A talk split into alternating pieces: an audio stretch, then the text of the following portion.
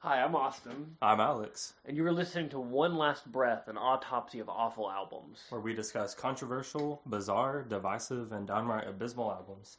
Today we're talking about Green Day's 13th studio album, Father of All, also known as Father of All Motherfuckers. Uh, you don't need that many albums. Eh, Let's stop at like 10. eh, I mean, for Green Day's They sake, should have stopped yeah. at 12, I guess. Yeah, yeah, we'll we'll get to it.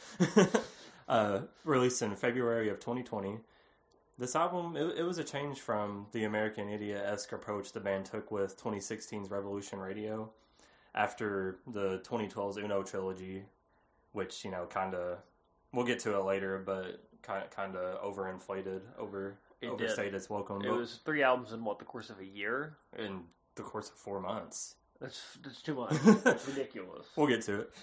But in fact, Father of All was a return to the garage rock style the band explored on the second entry of the Uno trilogy, Dos, as well as their side project Foxboro Hot Tubs. Before the What? albums, What a band name. you, you never heard of that? No. You never heard of Foxboro Hot Tubs? No. They, What a fucking band name. I was about to say they only had one out. I mean, it's literally just all the members of It's Green just Day. Green Day. It's, it's, like just- um, Creed. It's like the Creed album that's not Creed. What is that band? Uh, Alter Bridge? Alter Bridge, where it's just Creed without Scott Stapp. yeah, but No, I mean, this is literally just this is- fucking Green Day. Like, it's no different members. Well, But- it's because they don't have Scott Stapp. Uh, yeah, it would be interesting on that. But yeah, it's. I think they they did have just one album for a long time. I think came out in like 2008, but then I think two or three years ago they released a second album. So okay. I it's been a while since I've heard anything. You know, it's it's pretty decent, but uh, but yeah, it was kind of a garage rock style. Okay. Uh, before the album's release, lead singer and guitarist Billie Joe Armstrong said the band wanted to make sort of an old timey rock and roll record that traces the history of rock and roll. He stated that the album was inspired by glam rock acts such as T Rex or the Hoople to Martha and the Vandellas and also some garage rock. Father of All feels like it's somewhere between Prince and MC5. uh, not, I, don't, Um, I wouldn't say that's that's a very accurate assessment. if you are somebody who is not a fan of Prince or MC5, sure. uh, If you have never listened to Prince or MC5 in your life, yeah, it's somewhere in between the two. Yeah, if you just kind of have heard the names, but not really Yeah, I mean, Father of All is a it, it's it's a longer name than Prince and MC5, and it makes more sense than MC5 and less sense than Prince. So it's right there in the middle.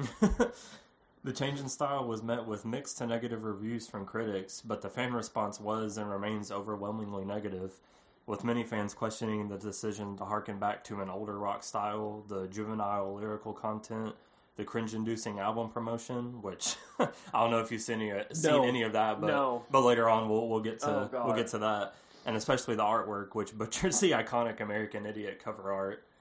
Is But- that what that's supposed to be? What do you mean? Wait. it literally has the heart a like a hand grenade. It's it's Sorry, fucking. I haven't looked at you it haven't that looked close. at it. Yeah, it's literally just the heart with, but it's like zoomed in to where you oh can't see the hand grenade. God. It's just the arm, and then it says Yeah, where where the now. unicorn is. It, that says motherfucker. So that's like the censored version of it. I see it. It, it just looked like. I mean, just thought I, it was could a see unicorn with like a weird white stripe. It was like, I, I could see oh, that. they're trying like, to be yeah, the white stripe. Yeah, because I mean, the fucking you can barely see the heart, the hand grenade heart. It's just like the bottom of it, and the blood trails going down. So Okay, um, that's It- it- terrible. It, looks like a shitty. that's fucking awful. It, it, it Uh, looks that like is fucking 2000s internet clip art. That's a graphic design is my passion ass album cover. yeah. So that that was a big, uh, still is a big meme on the Green Day subreddit. Okay, so formed in 1987 as Sweet Children by lead vocalist and guitarist Billie Joe Armstrong, bassist Mike Dirnt, and drummer John Kiffmeyer, Green Day has never been a stranger to controversy, which changes in style and bold career choices often turning away fans. The band emerged from the blooming Bay Area punk scene in California, becoming regular performers at 924 Gilman Street, a popular punk venue in Berkeley. In 1988, Larry Livermore, owner of an indie record label, Lookout Records, signed the band to his label, and in April of 1989, they released their first EP entitled A Thousand Hours. Shortly before they dropped the EP, they changed their name to Green Day to avoid confusion with fellow local band Sweet Baby. The band chose the new name because of their love for smoking marijuana. Uh, did Sweet Baby ever go anywhere?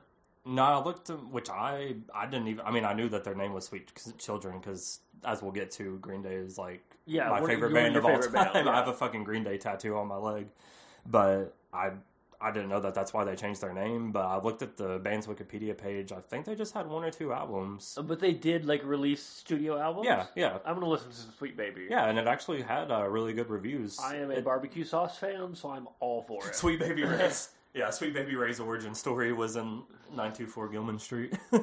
Uh, wouldn't be surprised. yeah. But yeah, Green Day released their debut album, 39 Smooth, in 1990, as well as two EPs, Slappy and Sweet Children. In 1990, John Kiffmeyer left the band to attend college, so the band recruited drummer Tré Cool, who was playing in Larry Livermore's aptly titled band, The Lookouts. Hmm, Lookout Records, The Lookouts. I yeah. Was it like a record label supergroup kind of, or just it was literally fucking the Larry Livermore and then Tré Cool and then I don't know who the other two people, one or two people were. I don't know if it was a three or four piece. Weird. But I think that they Okay. were because Tré Cool was only like sixteen or something, and Yeah. Larry Livermore was in like his thirties. So I it was just this 30 year old dude. The late '80s, early '90s. It seems about right. yeah, this thirty-year-old dude was just like, "Oh yeah, let me find these these teenagers, and we'll just do this punk band that is Yeah, you just- named after my record You just label." gotta play music with who you want to. And also, if some 30 year old's like, hey, I have a record label, you wanna play my band? You, you say yes. Yeah. But yeah, I think they had a couple of albums as well. But a year later, in 1991, Lookout Records released a compilation album containing the debut album 39 Smooth, as well as the EPs 1000 Hours and Slappy, titled 1039 Smooth Out Slappy Hours. Okay. Yeah, did you think that that was just just their first album? No, I haven't looked at that at all. I haven't listened to anything pre, like, their 92 album. Kerplunk? Yeah, I think Kerplunk's the earliest I've listened Okay. to from them. Okay. Uh, just because I like Green Day. I don't get that big into pop punk from that era much. I'm more of the 2010s Yeah. generic pop punk shit. Yeah. Well, yeah, I mean, I, I love the uh, 1039 Smooth Out Slappy Hours. It's You should check it out. It's, it's I mean, a name. yeah. I mean, it's pretty much Kerplunk, but less polished. I mean, Okay. because they were even younger. Yeah. So, And Kerplunk's a good album. yeah, Kerplunk's really good. And then later the same year, they released Kerplunk in 1992. Uh, but by this point, the band had gained such fame in the local punk scene that Kerplunk sold over 10,000 copies in its first day, which is fucking insane for an indie band.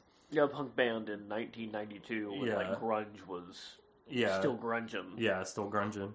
The band went on tour, and eventually the sales of the album climbed over to 50,000 copies, and now that number has reached over a million, making the album certified platinum. Wow. So yeah, it's one of the best indie records, like indie label Yeah. records ever, like best selling indie. Uh, probably, I would say the only bands that would do better is probably like what Dinosaur Jr. and Tegan and Sara. Mm, Maybe I, I don't know if you know I haven't looked into much of you know because I feel like indie's Yeah. kind of a genre that It's not really Can- a genre. yeah it can encompass. I mean, people call stuff indie that's on major labels. Yeah, it's kind because of they have the own- indie sound. But Yeah, I think either way. I know that Smash by the Offspring is I'm pretty sure the highest selling indie record of all time. Oh, that's surprising. Like Yeah. Smash is a really good album. Yeah, I love would not call it the best selling any. Like if I didn't know, I wouldn't Yeah. have quite like seen that. Yeah, don't quote me on that, but I'm pretty sure it's definitely up there. But yeah, so realizing that the rapid success of the album was too much for Lookout Records to handle, the band signed to Reprise Records. This move to a major label caused the first of many controversial moments for the band, as the East Bay scene saw it as a betrayal of everything the scene stood for and accused the band of selling out, as one of the rules of Gilman Street was no major label bands. Green Day put on one last performance at Gilman Street in September of 93 under the pseudonym Blair Hess before being permanently banned.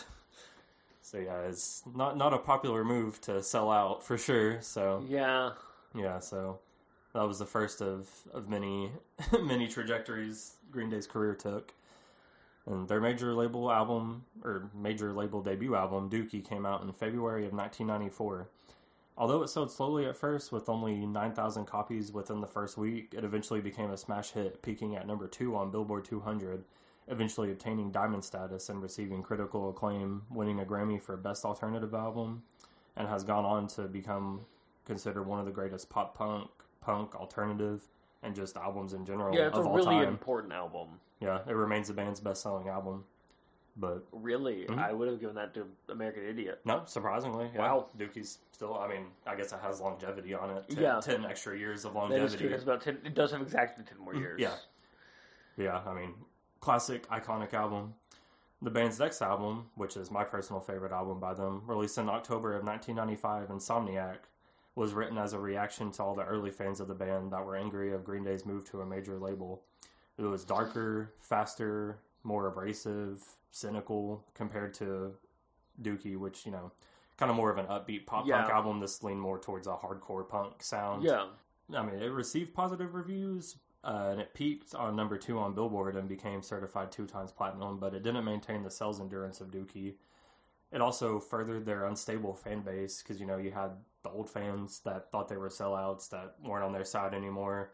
Then they gained a whole bunch of new fans from Dookie, and then these new fans that they gained from Dookie kind of were expecting a part two of Dookie. Yeah, they So- got something completely different. Yeah, so you know, it was like I said, it was heavier, more abrasive.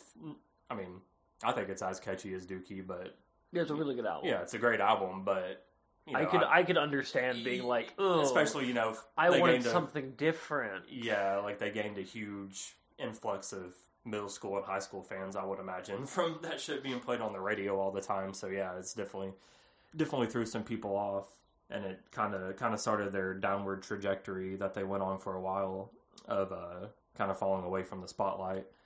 And the band's next two albums, Nimrod, released in October of 1997, and Warning, released in October of 2000, continued the downward trend of their popularity, with Nimrod peaking at number 10 on Billboard, being certified double platinum. And then Warning, it peaked a bit higher at number 4, but it was the band's first major label release to fail to achieve at least double platinum status, only reaching gold, Wow. which is a pretty pretty stark departure. You know, yeah. you have three albums in a row that are double platinum at least, and then you only get gold. That's a pretty big departure. I mean, again, two great albums. I love both of those albums, especially Warning is a really underrated album. I think Warning might be one of their best albums. yeah, I mean, it's it's very hard for me to. really everything pre 21st Century Breakdown is one of their best albums. Yeah, The 21st Century. Breakdown still yeah. we'll get to it. It's Yeah, still, it's good, It's yeah. still an okay album. Yeah, yeah. I mean, I'd say my top three are probably Nimrod, Insomniac, and Dookie, but Warning isn't isn't that far off. The two releases added tons of stylistic changes into the band's sound, with Nimrod generally being an alternative rock pop punk album, but having elements of folk, ska, surf rock, and even hardcore to the band's pop punk formula, with harmonica, violin, horns, and string sections being found within the album. So it's a pretty pretty versatile album. Yeah. It also featured the band's most commercially successful single to date, "Good Riddance, Time of Your Life." Which is everywhere. Yeah, Graduations, proms, funerals. Yeah, uh, being it was the featured on the second to last episode of Seinfeld as the background music to a Oh. clip montage. Huh. So, Yeah, that song that song was everywhere, still is everywhere, and I mean that also probably furthered, you know, their divisive fan base. yeah, this is very like, oh, look at these sellouts. Yeah, They're losing- making money. yeah losing credibility. They made it, which the song was written, I think, before Dookie. If you didn't know that, I think Okay. I think it was written, um, yeah, because there's a demo of it that was from '93 or something like Hmm. that. I don't, I don't know if it was intended to be on Dookie, but it was written in the, you know, The be- be- between Kerplunk and Dookie eras, somewhere around Yeah. there. Uh, and then Warning, which found the band at their least commercially successful state, is essentially a folk punk album containing the least personal songs the band had to date, with a lot of the material being political and social commentary. Yeah, like my, I think Minority is probably the most well-known song from this album, Yeah, for sure. and I, it's a good fucking song. Yeah, it's a great song. Though both albums were well received critically, this commercial slump found the band struggling to find their place in the eye of the public as punk rock was out of the mainstream with the rise of nu metal. So, you know, all those all those uh, early '90s pop punk bands that blew up were kind of. I'm gonna say it. They should have just asked Fred Durst to join the band. Fred Durst and Green Day. Fred Durst and Gr- don't act like you would not listen to that. Durst Day. Yeah, Dur- Durst Day. Fred Green. Fred, Fred Day. it's National Fred Day, guys. In 2003, the band finished recording material for a new album with the title Cigarettes and Valentines. However, the master tapes were stolen from the studio, and Green Day decided to start from scratch and ended up writing American Idiot, which, you know, probably was a Uh, yeah, blessing prob- in disguise. Did they ever find those master tapes?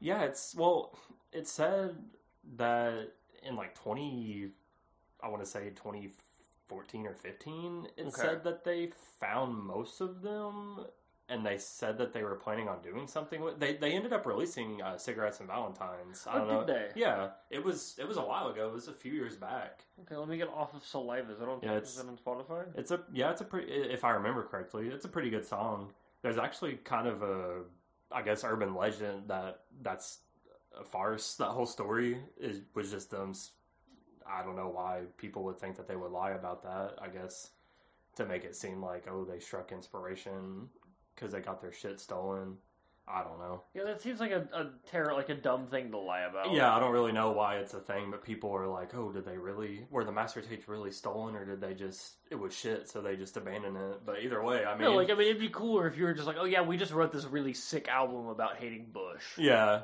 I mean, either way, it's you like, don't need a cool story around it. It was 2004. yeah, Everybody hated Bush. yeah. The fucking Rock Against Bush albums. You ever seen those? Yeah. with like Rise Against and shit on it. Rise Against really hates Bush. Yeah. Yeah, so released in September of 2004, this proved to be the right move as the album breathed life into the band, becoming by far their biggest success since Dookie, becoming their first album to peak at number one on Billboard. Became six times platinum, winning a Grammy for Rock Album of the Year. Style wise, it sort of returned to the band's punk roots, adding kind of a classic rock, uh, rock opera feel, Yeah, like, it is like very- grandiose feel. very rock. I mean, there was that uh, American Idiot musical that Yeah. we got to go see. Yeah, we saw was, that. It That was really cool. It was pretty sick, actually. Yeah, they there was at some point a rumor that they were going to make a movie of it, and I never- wish they would. I know there is a. I believe there's one official recording that was released, and it was on. official. It was either a a recording of the uh, American Idiot musical. It was either an Oh. official recording or a documentary about it that was on Netflix at one point. Yeah, there was. remember. Yeah, I think there is like a. I don't know if it's on Spotify, but I think you can listen to the. I'd like a to watch a recording of video of it. You know, Yeah. it's just like, if- hey, uh, if anybody has a shitty uh, cell phone recording of that musical, please email it to us. Yeah, at one last breath pod at gmail.com. Email it. Uh, we will cover the musical if you do. we will cover the musical. Uh, I don't know if that qualifies. Maybe maybe on Uh, a bonus episode. Special episode. Yeah, we're gonna have a sub podcast where we talk about Just talk about musicals. Yeah, just musicals. Yeah, I've, I've only watched about three in my life, but you know, somewhere to start. But yeah, so big return of form to the band. Um, you know, quite like a rock opera. Some of the songs multi-part, overarching story. What most Uh, people think of when they think of Green Day, honestly. now, yeah. I mean, I feel like most people about our age or younger. You Yeah, know, it's if, like, if oh, you're just a ca- yeah. yeah, if you're just a casual Green Day fan, I mean, I guess maybe casual fan of music. I mean, growing up in the early 2000s, this shit was on the radio everywhere. Everywhere. Like, everybody knows "Wake Me Up When September Ends," "Boulevard of Broken Dreams," "American Idiot," title track. most, like probably about half the songs on the album like have life outside of the album. Yeah, yeah. I mean, it, I I remember um, the first time I heard Green Day. I'm pretty sure was in Tony Hawk's American Wasteland because Holidays on there. Yeah. yeah. And I fucking love that game. Like, maybe it's probably one of my most controversial gaming opinions. Like, I, that's by far my favorite Tony Hawk Oh, game. Thug too. I don't. I don't care if the if people say that that's where the quality started dropping off. I don't know. Like the soundtrack's just fucking awesome. the Like, soundtracks are always awesome in Tony Hawk. yeah, but I, I feel like that one especially. Like Yeah. it had MCR covering Astro Zombies. I want to say, yeah, or maybe Teenagers from Mars. One of those two Misfit Yeah. songs. Senses Fail covered an old punk song. Can't remember what it was. Uh, Fall Out Boy covered "Start Today" by Gorilla Biscuits. Mhm. Like I had a bunch Yeah. of newer pop. It was a punk really cool. Yeah, and then I had soundtrack. then I had a bunch of like I mean, you know, the classic Tony Hawk, like Yeah. really old punk songs and shit. Like obviously Tony Hawk soundtracks were an important part of a lot of a lot of people's lives for getting into punk and metal.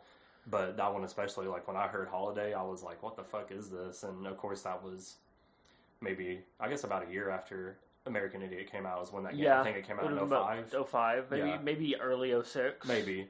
So not too long after, and I mean, I think I had heard Boulevard of Broken Dream. You know, the more, the bigger songs on the Yeah. album. But after I heard that, I was like, I need to fucking, I need, I need more. And I had my brother download the whole album off of LimeWire. LimeWire. That just kind of took took my fucking love for Green Day to the next level, and I got into all this shit. But so yeah, the the lyrics take influence from Warning, kind of. You know, the Mhm. political Yeah. but turn it up a notch, telling a coming of age story and in at the time the current state of America.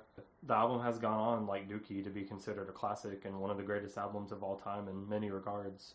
In, in May of 2009, 21st Century Breakdown was released, sort of continuing the groundwork that American Idiot laid, telling another political theme story through a rock opera. The album reached number one on Billboard, which was kind of surprising to me. I was like, I don't Yeah, I don't remember, remember. I that remember. big. I do remember. Um, my mom used to always every morning. Around this time, she was going to school for I don't remember what. Some but, nursing um, or something. I think it was medical coding. Yeah. maybe. But she was um every morning when I would wake up for school, she'd have the VH1 music videos on, and I remember specifically this. Mu- I remember the, specifically the music video for um 21 Guns? Twenty One Guns. Yeah. was always on there every yeah. morning. Yeah, that was a big song. I'd say, Uh, but the rest of the album, I mean, I mean, there was. Know Your Enemy. Yeah, Know Your Enemy was pretty big. Um, Viva La Gloria.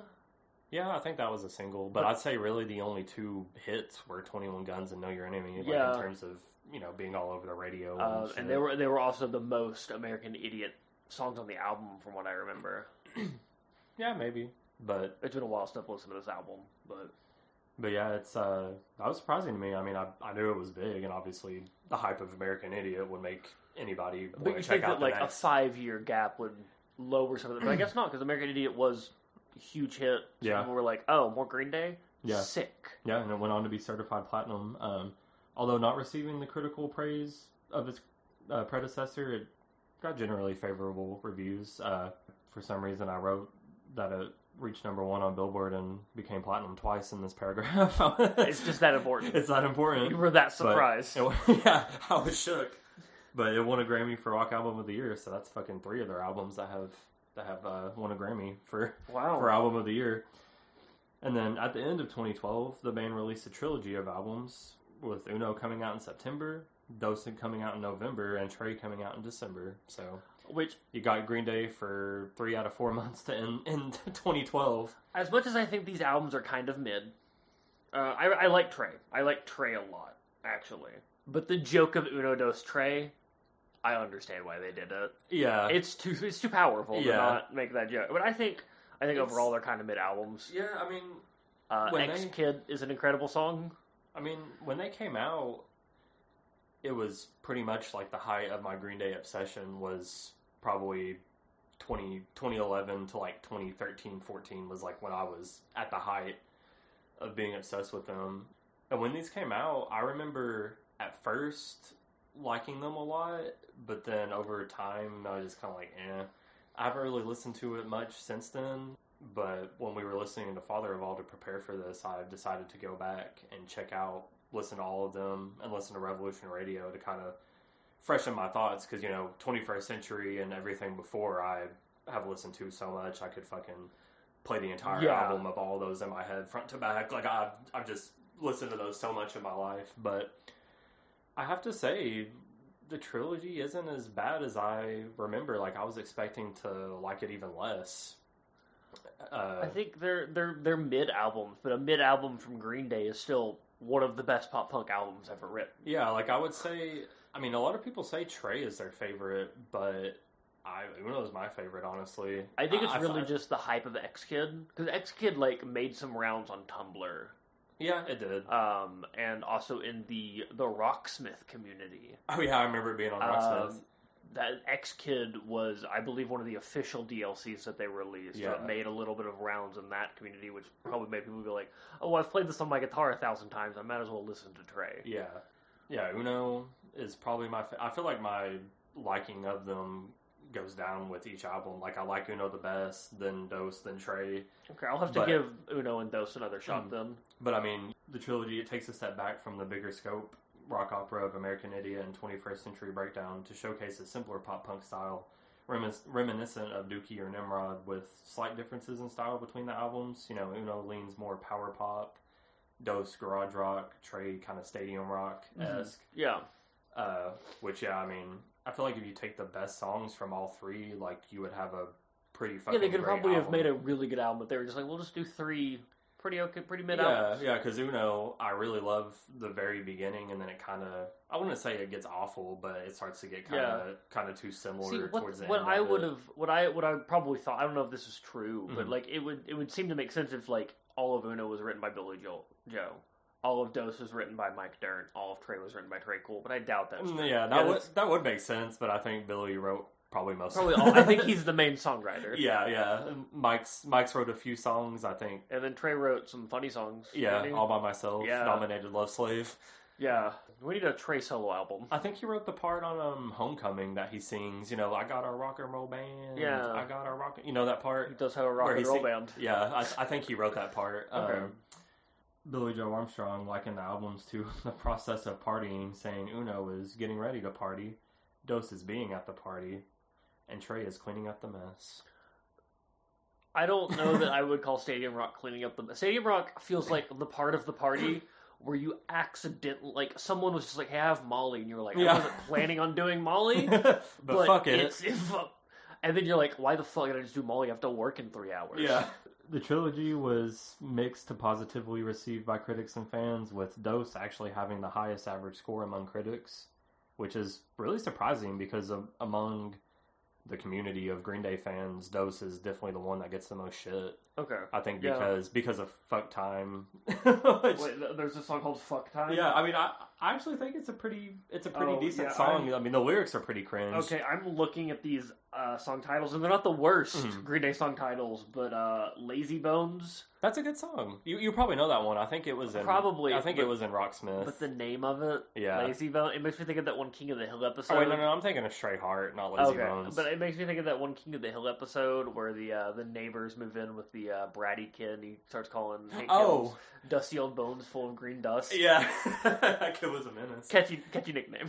It makes me think of that fucking TikTok trend now where it's making fun of the people that are like, "Oh, I push 80 hours a week." Yeah. and it's like you got soft hands, boy, soft hands, brother. Like that's what you got, lazy bones, boy. that's kind of surprising to me because.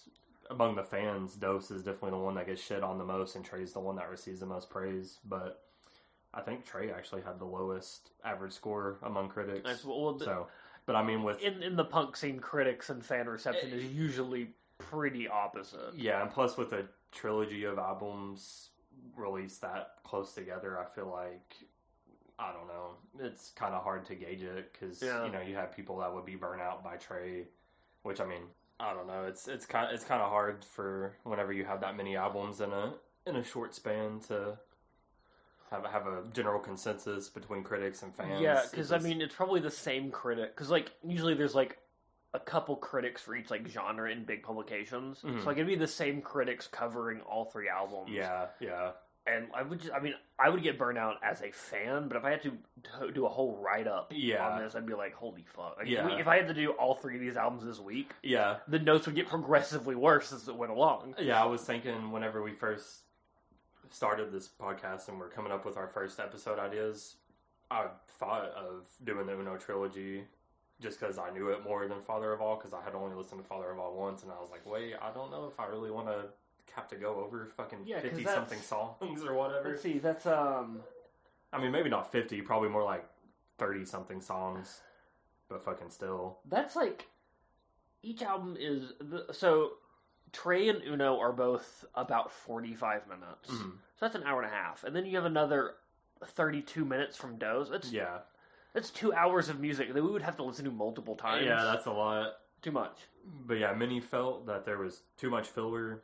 A few really questionable songs, mainly uh, "Fuck Time," just lyric wise, and then uh, "Nightlife." If you remember that one, that was the one that Yeah. had the rap in it. Uh, oh yeah. Yeah, Um, I and uh, "Kill the DJ." People were kind of iffy on. another random thought uh, with your filler thing. I really hope that a single critic uh, made the point to call this album "No Killer, All Filler," no killer, all filler. um, because I I, think that that'd be really that'd be really good.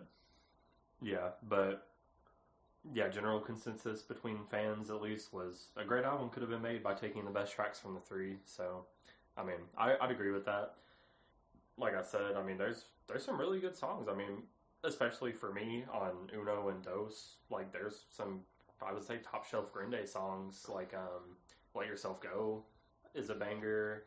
Um, I like "Stay the Night," "Nuclear Family." Nuclear Stop- Family is good. Stop when the red lights flash on Dos. X Kid.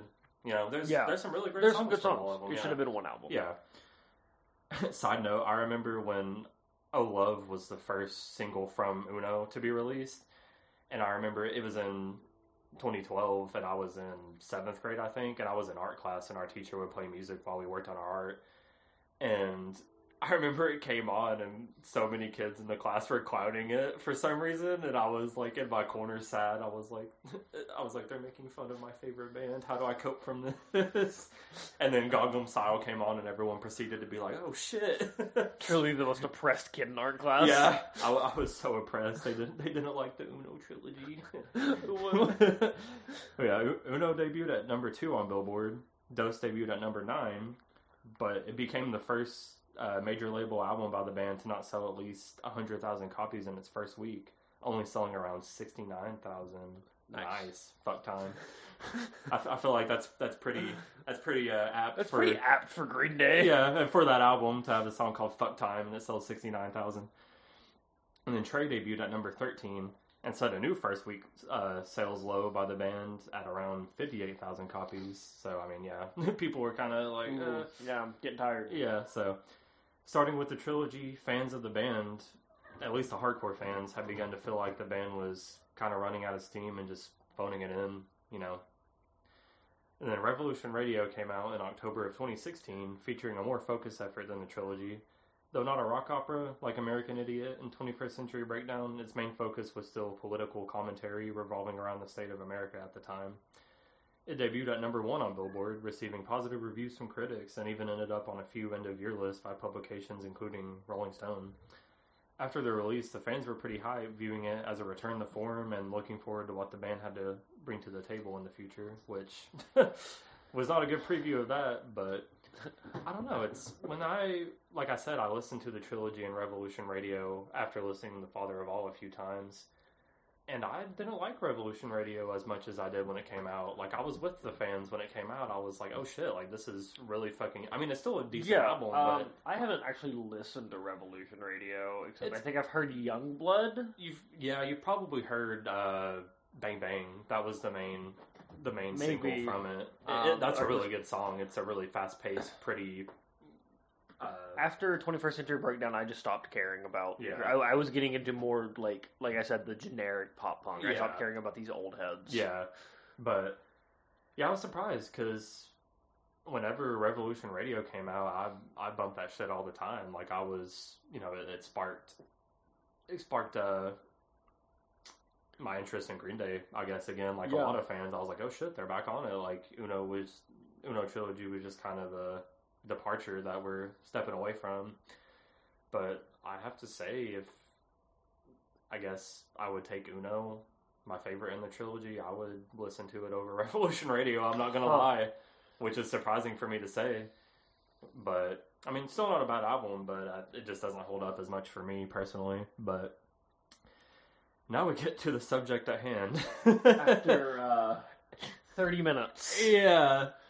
Father of All, released in February of 2020, debuting at number four on February Billboard. what? Huh? February what?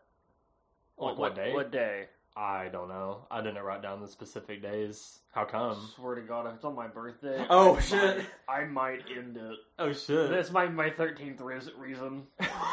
yeah, check into that. Um, but yeah, de- debuting at number four on the Billboard was really surprising to me. Your debuted at number four. Yeah. Oh, thank God! It was twenty days before my birthday. We're okay, that's good. good. Ooh. Um, the album, as mentioned earlier, is an attempt, I would say, at simplistic garage rock style with traces of glam rock, kind of just a whisper of the pop punk Green Day It's an for. attempt at being the White Stripes, Yeah, is what it is. yeah. It's it's an attempt at being a lot of bands, and we'll get into that when we get to the track by Uh-huh. track. The reviews of the album were pretty mixed, uh, mostly leaning negative. Everything about Father of All Motherfuckers is lazy, states in. Uh, I, I wrote this weird. I said states in a one and a half star review. Somebody stated that in a one and a half star review for Sputnik Music. Forgot to credit them for that. It begins with the self-referential American Idiot album cover, which features a unicorn exhaling slash vomiting rainbows whilst forcefully blowing flames out of its ass. The music is Uh, befitting. that's that's. I thought that was its tail. Uh, yeah, I didn't even. I did realize- not pay very I good didn't attention to the realize album that. cover. I was too busy. I just didn't want to look at it. Yeah. honestly. The music is befitting of said artwork, as even the staunchest fan would would have an aneurysm trying to figure out what the hell the guys were thinking on this one. So yeah, I'd say that's a pretty Yeah, pretty accurate review. Jordan Blum from Pop Matters said in a five out of ten review, Green Day retained their performance chops on Father of All, so the issue isn't that their playing or singing has gotten weaker. They've lost none of their enthusiasm or technical skills. What they've lost, though, is virtually any sense of originality, intrigue, or pertinence. It doesn't appear like they have anything left to say or any new way to say it, so they rely on sounds and sentiments that became old hat long ago. Another fair fair assessment. One thing I'll say about this album, it sounds like it was released in 2006, yeah, and not in a cool, like nostalgic way. yeah, In a, we had a thousand of these albums yeah. by ten thousand different bands. I don't care anymore. Mhm. Well, you'll you'll agree with this review then. This is this is probably my favorite assessment of the album by Anthony Fantano of the Needle Drop. I watched his uh, which I'd seen it Oh, before. Bald Man Bad. Bald Man Bad. Melon. Sorry, I just, I just Melon. love those memes. Yeah, Melon. Uh, yeah, I don't agree with Fantano on a lot of things. I don't but, agree with Fantano on most things. But I think you'll but- agree with him on this. He said he he gave the album a strong zero to light one. Oh, I didn't know you could do a zero. yeah, putting out this is everything that made Jet, the Mooney Suzuki's, and the Vines bad. This is the reason we stopped listening to these groups. This is everything Green Day wasn't doing during that same era of time, and now less than 20 years down the road, they're literally just doing it. Which is essentially what you were saying. It's like, I would take Get Free. I would take an album of 12 identical versions of Get Free or are you going to be my girl? over a single song off this album. yeah, I would listen too. I would listen to Get Free and Are You Gonna Be My Girl on repeat for 24 hours before I would listen to anything off this album. I agree. Um, where was I at? Oh yeah, but there were a surprising amount of positive reviews. Why? Yeah, why? I don't know. But Uh, were they all done by Helen Keller? Sorry, I can't think of any other famous deaf people. um, Beethoven wasn't he deaf? Or wait, no, he was. Wait, I think he was deaf. I think maybe. maybe Bach. I don't know. I don't know. I know. I know a lot of blind people, not not too many. Yeah. not too many deaf people. Um, I almost said Ray Charles, but like he can hear. he can hear um, uh, in a four and a half star review from Julie River at punknews.org says, Where Revolution Radio was devoid of soul, Father of All Motherfuckers is absolutely bursting with soul, sometimes literally. Ending the review with Father of All Motherfuckers as a danceable, feel good pop album with some really stellar songwriting and after the impotent Revolution Radio and the ludicrous Uno Dos Tré trilogy. Seeing Green Day branch out a bit and succeed at something different is refreshing. It's a sign of artists, or it's a sign of artists with a great deal of range and imagination who are far from done surprising us. And I think the only person with a great deal of imagination is this reviewer. oh yeah, fuck it. Okay, so I just want to point out that the same reviewer gave Enema of the State in a that in a retrospective review three and a half stars. They gave Father of All Motherfuckers a whole star better than Enema, of, the of the fucking State. state. Yes, like I I know taste is subjective, but like if you're and most of her reviews were of pop punk like alt rock albums, so very much in this wheelhouse. It's like Yeah. if you're a fucking fan of pop punk and you think that this is better than Enema of the fucking State, like what? Well, I are you mean, they can't really be talking about? compared because one is a pop punk album and the other is a a- garbage fire that was released to the public. It's a gar- garage rock revival, revival twenty years later album. Or like Garage yeah. rock is the I would argue the one genre we don't need a revival of. Yeah. But yeah, I just wanted to point that out because after seeing that, I was like, I have to. And, and she said that um, Warning was her favorite Green Day album, which respectable. Opinion. respectable, Yeah. yeah. Yeah, but I, I'm like, just what the fuck? Like, how can you say that? I am Probably like flabbergasted. Enema of the State, I would say with Dookie are like either could be number one for the best and most influential pop punk album. Enema of the. State's the one with Carousel, right? No, no, No. that's uh, that's their first album, Buddha. Sorry, I No, get- of the State has fucking all the small things. What's my age again? Okay, cool. Adam See, song. The problem is, I get of the State and Take Off Your Pants and Jackets like conflated with each other. Mm. because like I said, I'm not into this era of pop punk as Mhm. much. It just all kind of blends together. Yeah, yeah. Carousel. It's all really good. First album. Okay. Yeah. It sounds like a come. Okay, we're not talking about them. They haven't released. They haven't released a bad album that we're talking about yet. Yeah, that we're talking about. Yeah. but yeah, that just that just fucking boggled my mind. I was like, how like like I said, it's music is subjective, but how the fuck? There are you- some fa- there, like, there are some facts about music, and one of them is that this is not a four and a half star album. Yeah, and You can like this album and know it's not a four and a half. I mean, you can album. fucking give it four and a half stars for all I care, but don't rate it higher than Enema of the State. Like, Yeah. what? all right, getting past that, um, between the juvenile and uninspired songwriting and lyrics, uh, mockery of an iconic album artwork, and general regression in all aspects, the album didn't stand much of a chance to be welcomed into the hearts of Green Day diehards. The eye roll inducing promotion of the album worsened the sour taste the album left in everyone's mouth with, here, get this, there were billboards advertising the album with the statement, no features, no Swedish songwriters, no trap beats, 100% pure, uncut rock. Hell yeah, brother. this is very like Boomer. th- not only is Boomer it boomer, it's energy. another thing that has uh, recently come back into the cultural minds with the whole. I'm not even going to say his name. Uh, the piece of shit who is arrested in uh, Romania. I'm not going to fucking say his name. I'm not going to give him the fucking platform. Uh, I have no idea who you're talking. I'll tell you after. I'll tell you after. But I'm um, utterly confused. we we are seeing a rise of pick me ass people, Mm. and that's that is the most pick me ass thing I've ever fucking heard. Yeah, that's just like, and it's it, it's just kind of it's disappointing because here let me let me go to this. This is in my notes. Um, yeah, this which I, I hadn't heard this quote before. Um, looking at you know going through doing the research for all their albums, this was said about American Idiot. Uh, Billie Joe said that they let contemporary music influence them in the making of American Idiot, including rappers Eminem, Kanye West, as well as Linkin Park. Armstrong considered rock music a conservative business with regard to the rig- rigidity in which a band must release a single, create a music video, or head out on tour. He felt groups like the hip hop duo Outkast were kicking rock's ass because there's so much ambition. So it's like for you to say that about, you know, at the time being like, yeah, rock, it's too conservative, like too many people stuck in their ways. We need to get influence, do our own thing, get influence from hip hop, and then for 14 years down the road or however long to be like, no trap beats, pure uncut rock, like It's Like, what the fuck? awful. it's like that's literally so Grow so the fuck up. I know that's so hypocritical. I it just I don't know. It's like come on. It's like you guys have never been ones to do what is expected of you. You know, you sold out, quote unquote. You incorporated all these different styles, and it's like for you to be shitting on the trends of music and to be Yeah, like, I think- we're not. You know, it, it's just what the fuck. And unfortunately, this is them doing what's not expected of them in the worst way possible. Yeah, yeah, exactly. Because like nobody expected a trash fire. Yeah, We expected at least a like an album that is listenable. Yeah, exactly.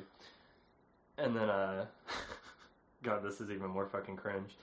Before the album, Billie Joe posted on Green Day's social media uh, saying, "This record is the new exclamation mark, soul, Motown, glam, and manic anthemic."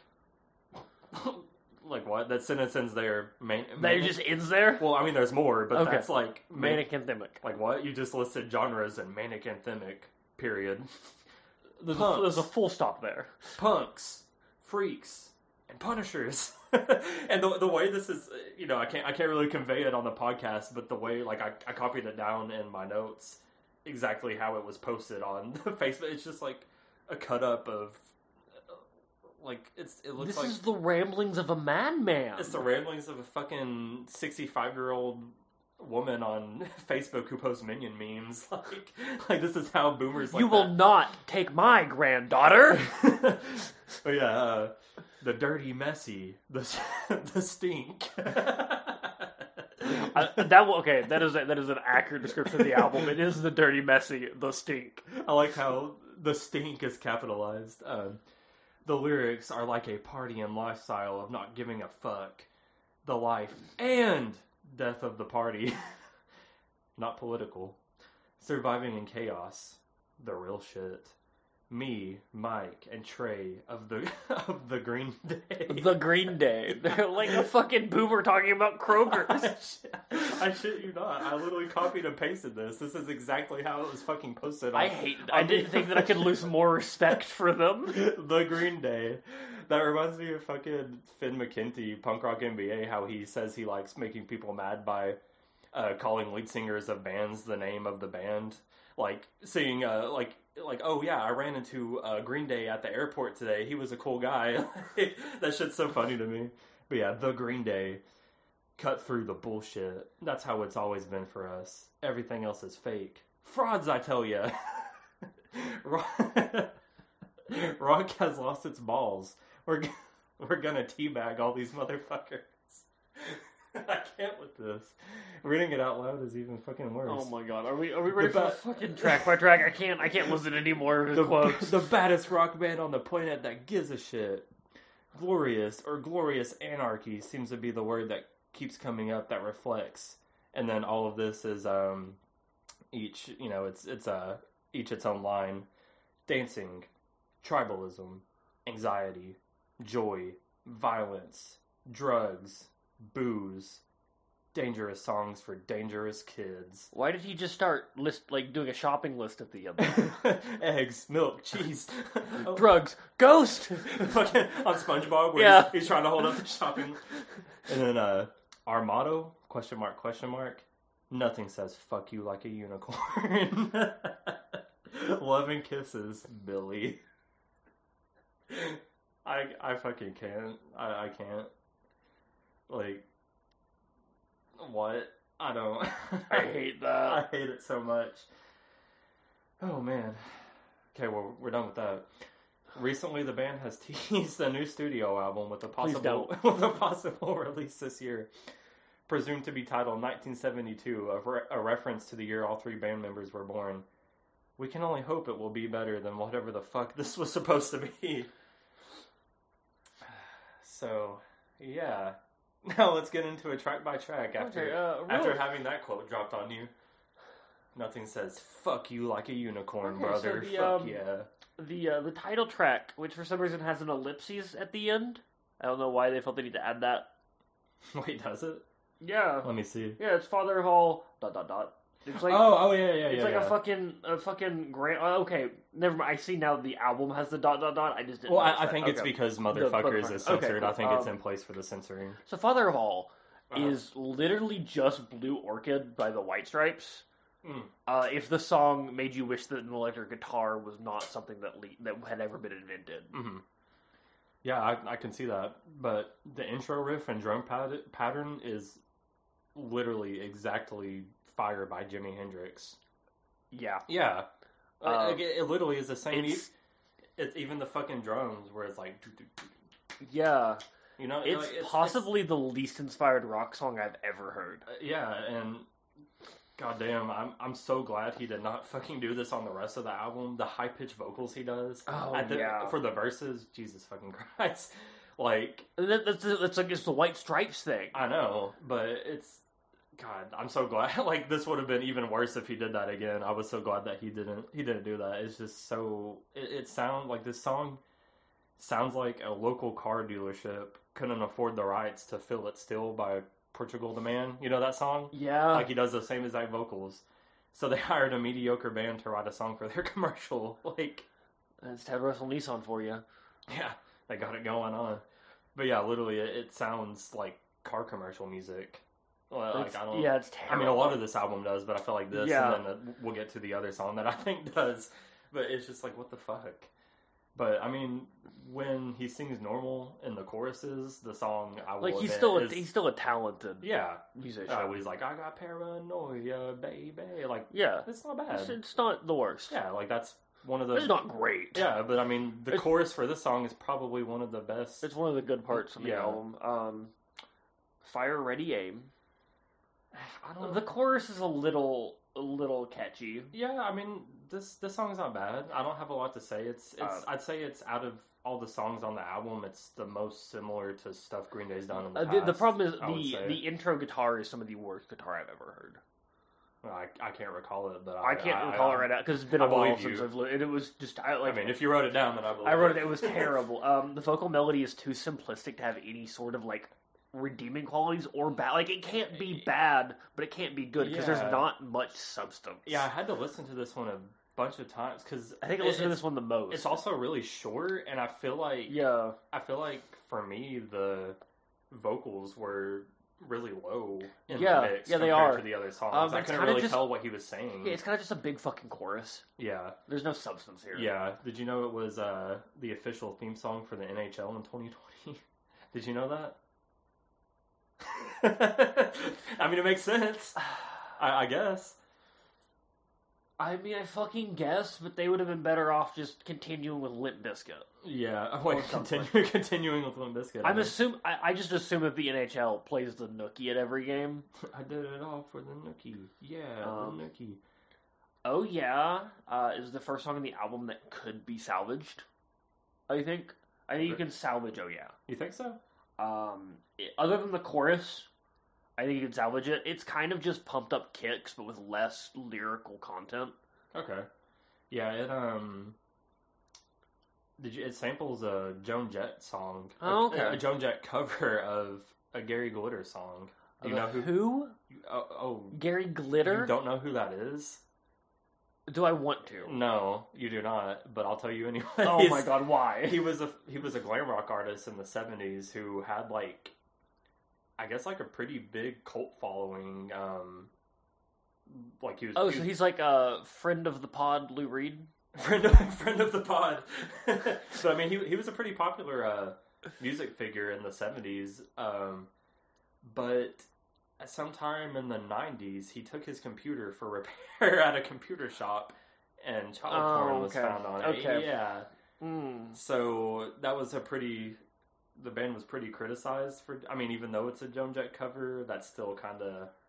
yeah, I mean, there's like there is separating the art from the artist, and then there's uh, uh pedophiles. Yeah, which I mean, they did. Uh, they did something like donated a lot of money to uh, some sort of foundation for protecting. Ch- I, it was something like that, but it, was after they got the criticism from it. Yeah, So I, I mean, it's like you know, Mm. you could you could claim you know a knowing. yeah it could a- be ignorance, but also ignorance, like yeah, claim ignorance, but also I mean. If you're being inspired by glam rock to make this album, like you fucking know Yeah.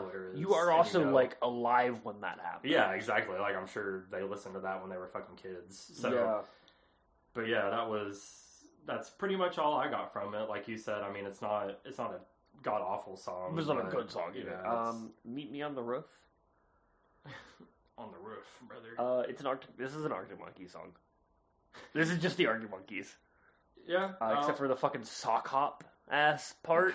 sock. meet me on the roof tonight. Yeah, it's just Oh, like yeah, fucking yeah, like fifties diner roof shit. Yeah, yeah. Fifty diners roof. Fifty diners music. shit. Diner's Like, roof. this is a song from Grease. Yeah, this would be in a jukebox at your local diner. And okay, at this point of the album, I have to say, how many fucking like have to be in a fucking album? It's Listen, literally we only need clapping in one song, and it's you. Sorry, you're not the winner by Enter Shikari. It's it. it's literally in every fucking song. Yeah. Except the only one that I'm not entirely sure that it's in is Fire Ready Aim. Yeah, It still might be. I think it. I think it is. It, It's- it either it's- it's is or the snare does the same thing, but it's, Yeah. the same rhythm. The da da da yeah. da da da. But other than that song, it's so pertinent throughout the entire fucking album. Like every fucking song on this album has a clapping part. Uh, Why? I, I think at some point I just started ignoring it, which is why they're not in my notes. yeah, like it, it Because now that you're saying it, I'm like, yeah, you're right, but I didn't fucking connect the dots. it just stuck out to me because I, I I knew that you know a lot of this album is very derivative and formulaic. So after I noticed it in a couple of songs, I had to go back and I was. I was like, I need to keep track of every song that does this to point it out. And it's every fucking every song. song.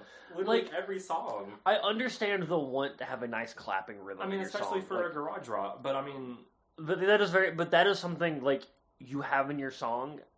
You have like one song, and then you do it at live concerts. Yeah. It's supposed to be like a live, like, oh look, we have this cool da da da that you can do to every song live, Yeah. but like, don't fucking record it. I know it's in l- every fucking song. Do you think they wanted to do other clap rhythms, but the, they ran out of money to record the uh, professional clappers? professional clappers? I mean, probably. They just went to their local, Their local uh, chapter of the uh, the um, the fucking uh, clapping guild. clapping guild. I was gonna say um, their local golf course is golf claps. You know, this is one guy that just wanted to yell "fuck" the whole time. But yeah, I mean, "Meet Me on the Roof," another shitty song with bad lyrics. Yeah, I mean, the sock hop part is kind of catchy, and there's a pretty nice drum fill. I do remember that. Okay, Uh, I mean, like that one review said, like none of this album's performances per se are awful. it's just I mean, the, it- the it- writing is the problem. Yeah, like none of it's noteworthy, none of it's exceptional. I would say, but it's derivative. It's it lacks substance. yeah, and I will say, much to my dismay, like once you listen to it, the songs get stuck in your head. Yes. I was fu- literally after the fourth time, maybe like after I got all my notes done and didn't have to listen to it anymore. It was stuck in my head all this entire past week. Every single song on this album, at least one part from every song, Yeah. got stuck in my fucking head. Yeah, And I it's was like, incredibly was catchy. like, God damn it! Which I mean, Green Day is known for making very catchy songs, so I had to. I've been kind of on a little Green Day binge recently of listening to try to get you that know, their good albums, yeah, yeah. To, to get the good good songs stuck in my head because I could not fucking take it. Like, how many times in my head can I hear "Meet me on the roof tonight"? Like, ugh. Ooh, ooh, ooh, ooh. especially um, "Take the Money and Crawl" and "Junkies on a High" kept getting stuck. I don't know why those two kept getting stuck in my head for some reason. Yeah. and, and it was only one part from every song. Like, Yeah. I, I couldn't recall. I mean, it's mostly just the chorus. Yeah, I don't remember most of any of these songs, Yeah. but I remember the "Ready Aim Firefighter, Ready Aim." Yeah, from whatever. Ready, Fire, Ready Aim. Like, Yeah, so um, I was a teenage teenager. Unfortunately, to my dismay, this is my favorite song on the album. okay, To my fucking dismay, it Okay. breaks my heart to admit that. your achy breaky heart. Yeah, um, the lyrics are terrible. I don't know who they were trying to pander to. Uh, But I would I just Who is this constantly, album trying to just pander to? constantly in my head, it's like, I don't want to scare. Like, what is it? I don't want to do do do, but I cannot lie. oh, um, it's like who's hiding the drugs? yeah, I don't yeah. know. it's like, and it's like woo woo in the background, the little organ. yeah, like it's really catchy. This whole song is like this whole song is catchy. okay. It really reminds me, especially the chorus, like the "I was a teenage teenager." teenager. Like the way he says it reminds me of the Ramones a lot.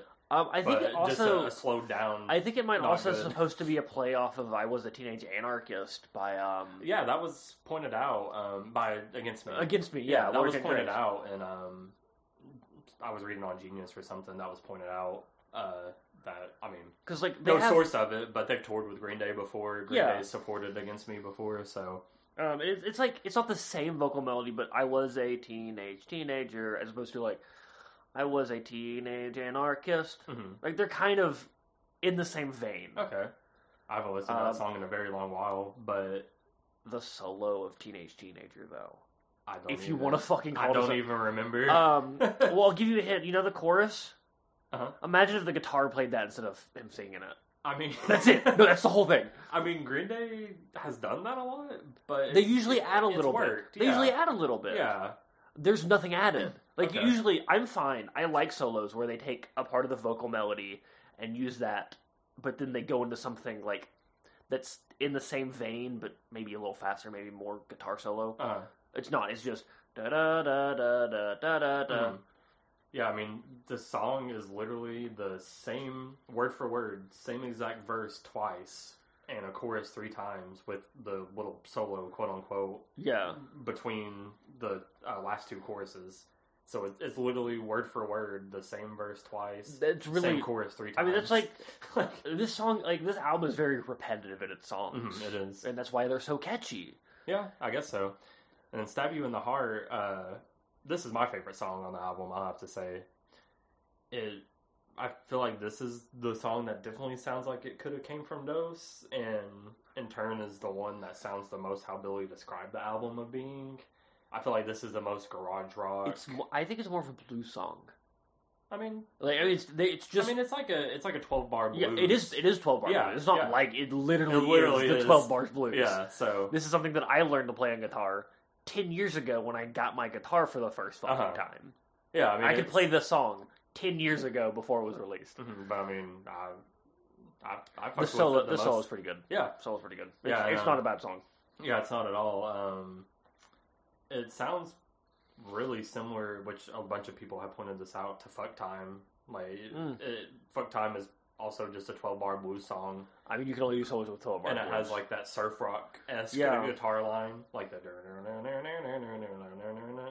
Yeah, pretty decent solo. I, I mean, it's it's my favorite song on the album, which Um, isn't saying much. I'm, I'm not going to go out of my way to listen to it, but yeah, like I'm never listening. I was a teenage teenager again. if I had to But- pick if I had to pick the the rainbow unicorn shit out of out of the shit pile, then this would be it. Yeah, um, Sugar Youth is uh, simply the worst Ramones song you have ever heard. The worst Ramones song. That's what this is. I would say it's the most punk pop punk song on that. Like it has the most punk drive to it. Yeah, but it's also one of the most uninspired songs on the album. Did you catch that? It has a part that is in the chorus that's exactly the same cadence as "She's a Rebel" from American. No. Idiot? you didn't catch that. I As, as soon as I heard it, I started checking out in this song because it was Uh-huh. so boring. Yeah. As soon as I heard it, I was like, wait, hold up. And I went to YouTube, and of course, everybody else points that shit out. But yeah, when he says, got the shakes, and I'm on fire, got a feeling, and it's dangerous, is exactly like, she's a rebel, she's a saint. You're right. You know, She's like the I, salt of the earth. I heard she's Like I've heard this Yeah. somewhere before, but I don't know where I've heard it. Yeah, but like, he, said, he says dangerous in both both songs Yeah, the exact okay. same way. It's the same Um, cadence. but this song is boring. Like I, the most boring song on Lulu was more interesting than this song, Oh, God. I and mean, the most at least boring song on only like Lulu was minute. ten minutes long. Yeah. but yeah, that's that's the main thing I got from it. I was like, I mean, there there's songs in Green Day's back catalog that will sound similar to previously released songs by Yeah. them. I mean, that's going to happen with any band. But that was exactly Like, exactly. exactly the same fucking chorus from "She's a Rebel." But Junkies on a High, um, you made a comparison to Arctic Monkeys earlier. This song for me, uh, everything I said about Father of All, how it sounds like you took Portugal the Man, hmm feel it still, feel feel it still, and had a shitty band cover it for a car commercial. That's that, or this song is that, but instead it's AM by the Arctic Monkeys. Like any song off of AM by the Arctic Monkeys, is this song is exactly like that. I have a me. different comparison for this song, actually. Um, I'm going to read you verbatim what I put in my notes. Uh, this is just a rapless 21 Pilots song, in parentheses, negatively. Negatively. yeah, I could see it being somewhere to Twenty Because it kind of has like a, a little bit of a hip hop influence I mean, sound yeah, to it. I mean, that's kinda Which is really funny with the fucking billboard. Yeah, yeah. I mean, there's um, that's kind of why it reminds me of anything like, especially um, I think it's "Are You Mine" from Yeah. uh, AM by the Arctic Monkeys that has that like boom, boom. Yeah, the uh, 808s. yeah, like the beat to it. Like this song has that, and yeah, that's pretty. Ironic. I could just see fucking uh, what's his name from Twenty One Pilots coming in and talking about his car radio for another three minutes. but um, people, a bunch of people, which I didn't catch this myself. Um, I first heard it. Fantano said it on his review, but a bunch of people in the comments have said it that it sounds like Boulevard of Broken Dreams in a way. yeah, Yeah, Fantano said that it sounds like if you got someone to cover Boulevard of Broken Dreams that hadn't heard it since it came out and didn't hear hear that until last night. Oh wait, what the fuck? I completely fucked that up. That someone that hadn't heard it since it came out, and uh, yeah, I didn't I didn't hear that until I went back and listened to it. Uh, and I was like, what the fuck? Um, it, it sounds exactly like it. yeah. It also has those piano stings in it Mm. that are both out of place, but also barely mixed in. Like they're so low. Like the synth part, yeah, it's yeah, just like the piano. it sounds sting. like fucking Still Dre. Yeah. You know, dun, dun, Dun, dun, dun, It, yeah, it sounds exactly like. Well, but like exactly. they're they're mixed so low you can barely tell they're there sometimes, but Yeah. Mm-hmm. they're still distracting. And I, it's weird that it's both distracting and barely there. Mhm. Uh, and the vocals are like this whole album. This is the only time I think I actually put it in my note. The vocals are fucking overproduced. Mhm. They are. Like the only person who has more auto tune on their vocals is T Pain. I don't think there's auto tune. There's just so much compression. It doesn't sound like a person is singing Yeah. sometimes. okay, take the money and crawl. Not The- half bad. Yeah. The main riff, it sounds exactly like, uh, do you know Blue by Nirvana off of Yeah. um, Bleach? Yeah. Yeah, it's the the main riff for this song sounds exactly like the chorus riff and the vocal cadence of Blue by Nirvana. It's Okay. like it's like dun dun dun dun Yeah. dun Um, That it's it's literally the same exact thing. I on if you if you told me that hey Jack White wrote one of the instrumentals on this album, this is the one I would have picked out. Really? It sounds like an unreleased like a, an instrumental that Jack White wrote. He's like, I don't. This isn't good enough to do anything with. You guys fucking want this? Mhm, I can see that. Uh, but yeah, I didn't also didn't notice until I wore headphones listening to this, like you know both of them. Yeah. in. But on the take, you know how he's like take the money and crawl. Oh, uh, oh, uh, oh, uh, oh. There's like a weird glitch effect on his vocals in that. Okay, It's very odd. Like it sounds, it sounds almost like it wasn't even intentional. Weird. I don't know how to describe it, but it's like ah, ah, ah, like it sounds like somebody was taking his vocal mix and like shifting it back and forth while he was saying it. Mike Shinoda in the studio, like, fuck yeah. yeah, yeah. It doesn't it doesn't make sense within the context of this album. I don't know why the fuck Um, they did that. There's a little bit of lead guitar that was cool, but it was buried in the mix. hmm Um, like a lot of like garage rock. This album's mixed pretty fucking poorly. hmm It is. Uh, and then the last track, Graffitia. Okay, the intro progression Mhm. is literally beer for my horses. Is it Yeah, okay? It is 100% beer for my horses. Just the you said the progression of what? the intro progression. An intro? Um, and the Okay, how does verse is uh, kind of beer for my horses like too. I can't even think of how how the intro starts. Um, The only part I can really recall from this is the chorus. I, I can't I can't pull it out from my You head. can't pull it out, Like, but- I'll I'll show you after we're done recording. I'll fucking show you. Okay, a lot of people, which I I thought this too when I first heard it. It sounds similar to I fought I fought the law by the Clash. Yeah, and also people pointed out it sounds like um, I think I think it's Mony Mony by Billy Idol. You know the song that's like I said yeah yeah Yeah, yeah yeah, yeah yeah. yeah yeah it's yeah Yeah. yeah yeah yeah yeah. yeah. I fucking watched. Have you ever seen? This is a side note, but have you ever seen Fargo? No, Have you heard of it? I've heard of it. Yeah. I watched it for the first time the other night, and everybody in it has. It takes place in uh, Fargo, North Dakota, and also in uh, somewhere in Minnesota, I think. But so everybody in it has a very heightened uh, Midwestern accent. Yeah. So they'll just be talking, and they'll be on a Don't phone call. you or something. know? They'll just be like, "Yeah, Yes, they, Yeah. they sound like uh, Bobby's mom from Bobby's World. Yeah, pretty much. Or fucking some. Sometimes there was this one dude. One of the cops sounded like Arnold Schwarzenegger. He was like, he was like, yeah, yeah. So like, Um, what the fuck? Uh, so Graffitia, like, it has both a chorus and what I would kind of call a refrain, which are, are different Yeah. musically, which a lot of people like. yeah, There's no reason to know that for most people, but like no, the no. chorus, forgetful, forgettable. Uh, the refrain, which is like the slower piano, like the slower part, it's a little more interesting. I Mhm. wish they would have explored that sound more on this album Mhm. instead of uh, Jack White. Yeah, this one's kind of. It, to me, it seems like they're trying to achieve something that could kind of belong on American Idiot or 21st Century Breakdown. It sounds like they're. feels- It, it feels kind of like they're trying to do the um the whole here's a song that can be split into five parts thing that they did yeah, twice on American Idiot. but in a. I mean, I think it's the longest song on the album, but, But it's still only still like- only like three and a half minutes. I think it's four minutes, maybe, yeah, but, But, it does like- it does kind of like is kind of split into separate parts. Yeah, I but like a little you bit. really need nine minutes to do something like that. yeah, and it's also the only song on the album that has any lyrics that aren't just cringe. I mean, I'm not saying they're good lyrics, but they're They're they're, not just basic like, cringe filler. They're at least you can tell that he at least like tried to write something. Yeah, there's a concept Credible. to it. Yeah. apparently it was something about.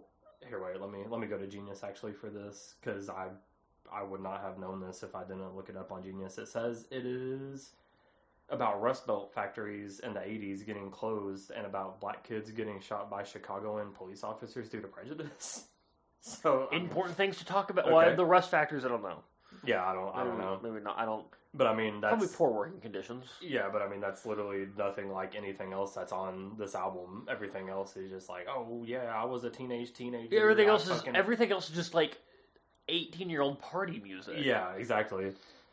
But yeah, it also has a really weird honky tonk sounding piano come in around the two minutes. Did you hear that? Yeah. It sounded like some Lynyrd Skynyrd fucking piano. I was like, okay, I don't see how this belongs on the You song. keep Lynyrd Skynyrd's name out of this fucking thing. Lynyrd Skynyrd. Did you see that the uh, uh, Gary? What is it? Gary Rossington? I don't know.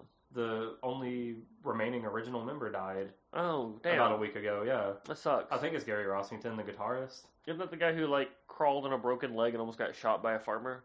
Maybe I don't know, but I, I know that he, I know he was one of the guitarists, and I think he was the like because they had like fucking three guitarists. Yeah. I think he was the only one left of the original members, Okay, and he, he passed away about a week ago. Yeah, but yeah, hell yeah, Skynyrd brother.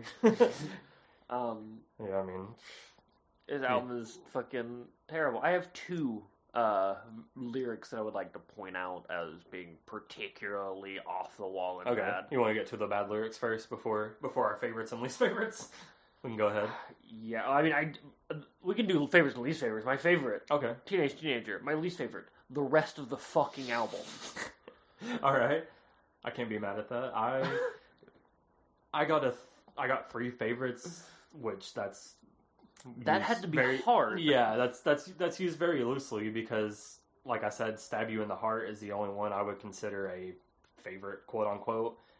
The other ones, "Fire, Ready, Aim," and "Take the Money and Crawl," are to me the two other least offensive songs on this album. I mean, Fire Ready Aim doesn't have time to be offensive. Yeah. it's like a minute and a half. Yeah, but if if I had to pick three songs on this album to like be forced to listen to for the rest of my life every fucking day, it would be these three. And then my worst songs, which again is used loosely because about everything else on the album could be in the worst three for me, but Junkies on a High, Graffitia, and Meet Me on the Roof, I just I don't know. It's Yeah, just- except for the sock hop part of Meet Me on the Roof. that is actually the most. That is weirdly the most. on the roof tonight. That's weirdly the most interesting part of the album.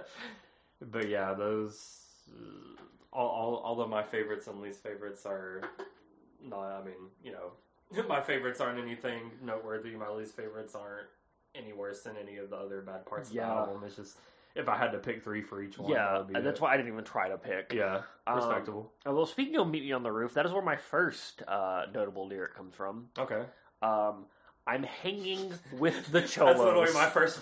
Yeah, yeah. I heard. I was like, did I hear that fucking Yeah. right? Uh, it- me too.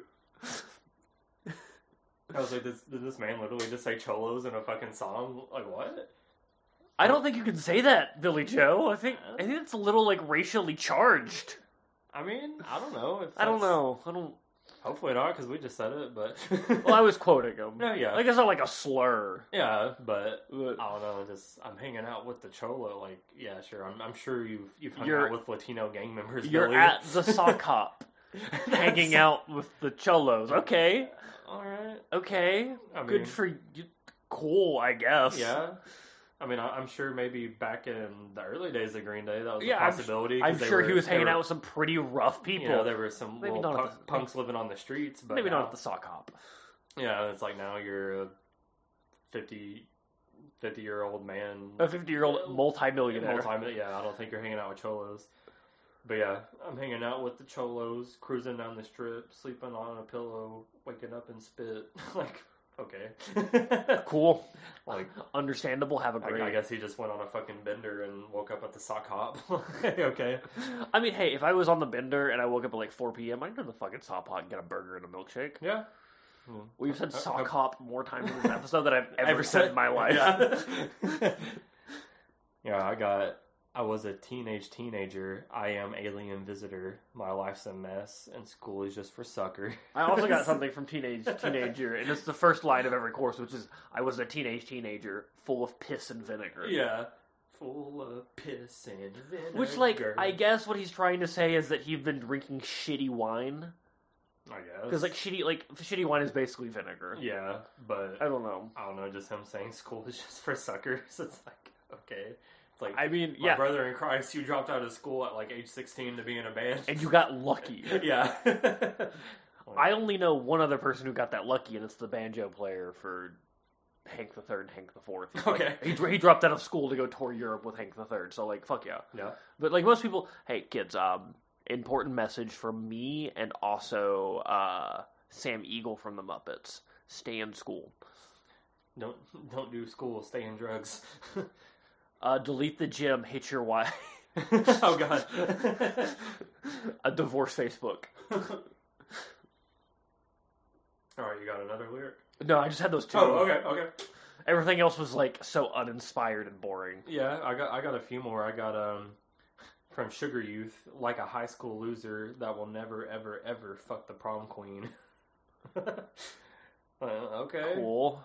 You- Why are you 50 years old talking about a prom queen? That's a little sus, That's, Billie. that's a little sus. And then uh, also from Sugar Youth, I want to drink all the poison in the water. I want to choke like a dog that's on a collar. I am the child of coyote and banditos. I'm drinking whiskey by the river doing yayo. He really wants to be part of Latin culture.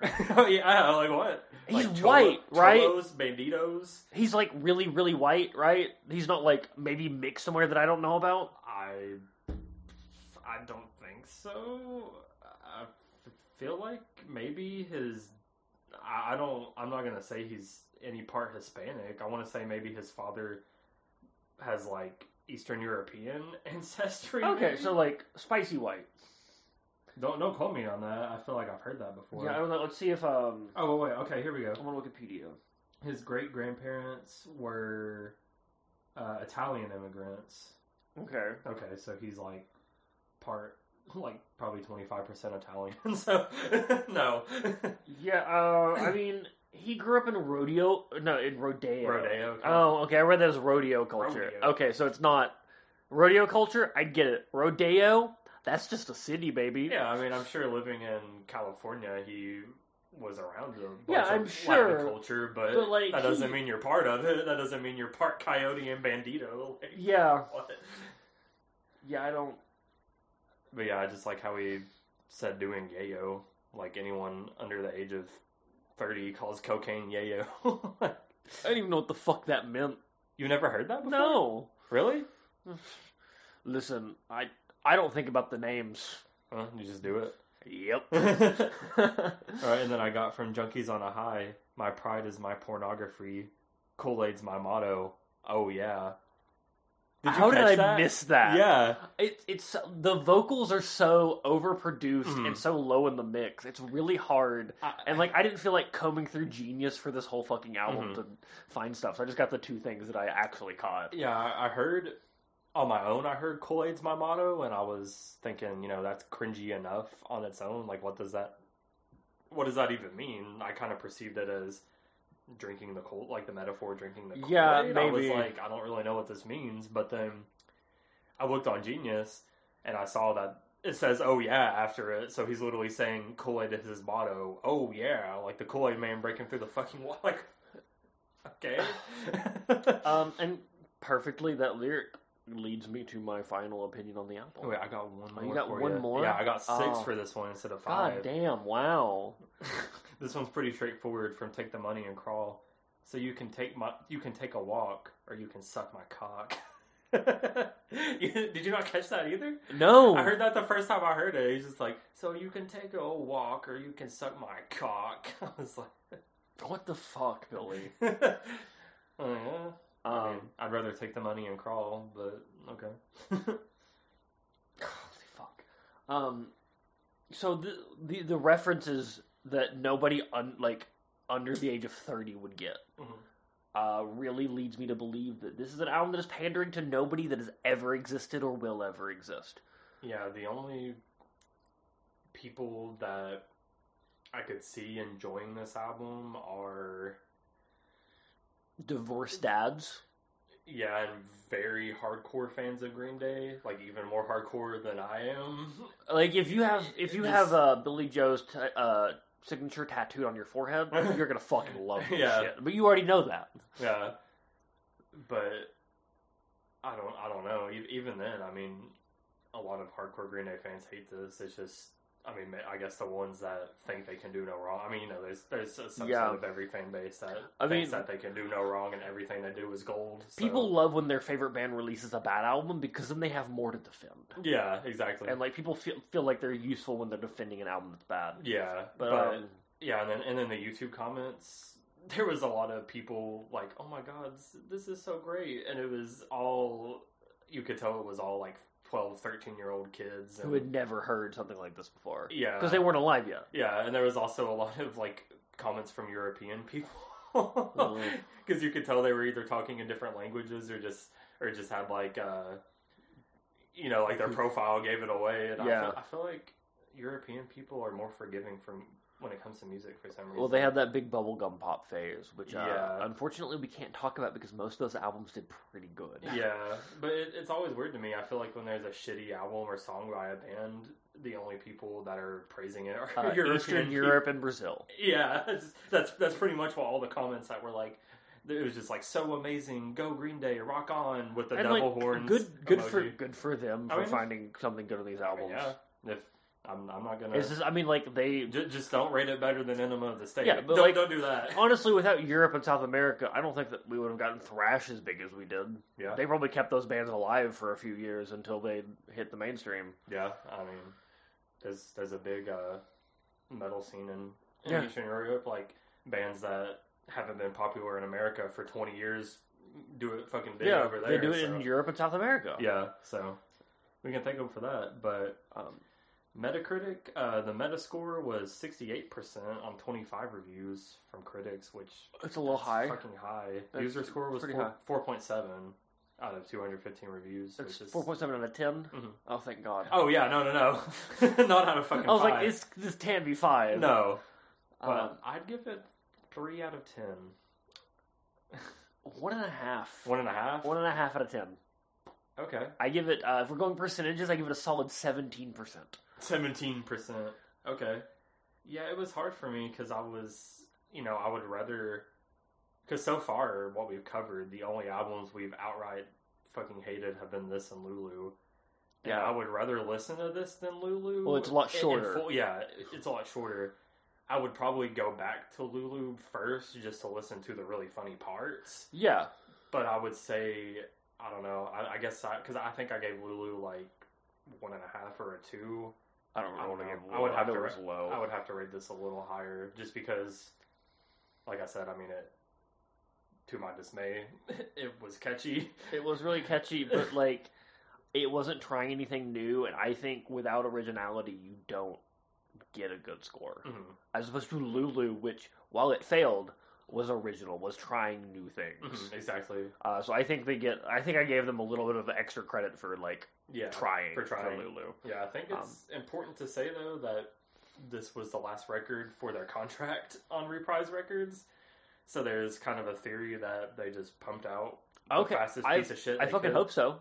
I mean, think about it. The album's fucking 26 minutes. Yeah. It's like what album? That's I think isn't it the lowest that you can make an album before, or the shortest you can make an album before it's considered an EP is like 25 minutes, probably I think it's twenty minutes. 20 minutes. Okay, Um, because so I'm like pretty they sure. barely went above the threshold for what's considered Yeah. an album. Uh, maybe it's twenty five. I don't know, but yeah. Okay. That I mean that makes sense. Yeah, so we can only hope it's that they, garbage.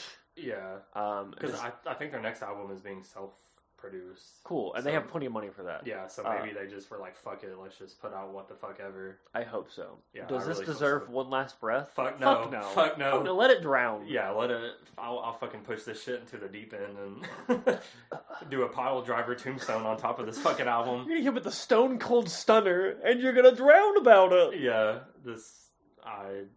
Yeah, I can't. I can't say I recommend this to anyone Not a single person. Not a single Um, person. Like, Unless, actually, there is one person that I do think this album is for, who? and it's for Jack White fans who wish who wish that he had a bad album for them to defend because Jack White has not released a bad album. So uh, Okay. if you're like, yeah, this is the bad Jack White album, no one's gonna know it's Green Day. I can't No say, one's gonna believe it's Green Yeah. Day. I can't say I've listened to any Jack White solo. Are you talking solo albums or just Uh, just his of career in general, Okay, solo so- stuff. Uh, the the Raconteurs, the Raconteurs, White Stripes, the White Stripes, Okay. never misses. I mean, I've, I think I've only maybe heard a White Stripe album, like maybe two of them in full. So I, I can't really speak on any of that, but I mean, I would, I would say if this was one of his albums, this would be his worst for sure. So, yeah, Yeah. I could point that out as a bad Jack White album. Um, well, thank you for listening to uh, One Last Breath. We will see you next week with It's uh, it's something. it's something, yeah. See you next week.